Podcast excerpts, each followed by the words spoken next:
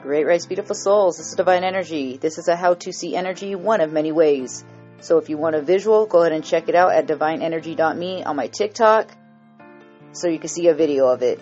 I'm going to try to help you out as much as I can on how I do it.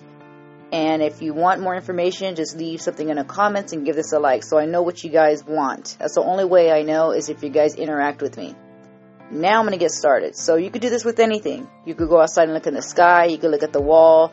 You could look at your bed. You could look at the grass, a car, anything. And I want you to keep one thing in mind. You know how on a hot day you look on your car and you see that clear silhouette smoke come from your car? It hasn't even been driven all day. It's just the heat from the sun. Remember that vision, okay? Remember how that looks. All right. Now find your object.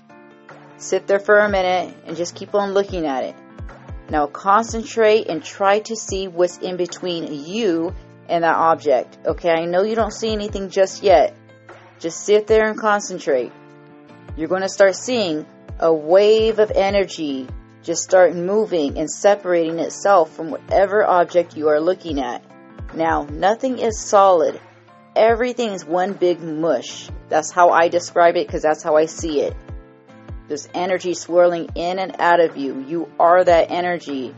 Everything has a specific vibrational frequency, and that's how it becomes what it is. So align yourself with seeing the energy that's between you and the object you're looking at. Keep on practicing this and be patient with yourself.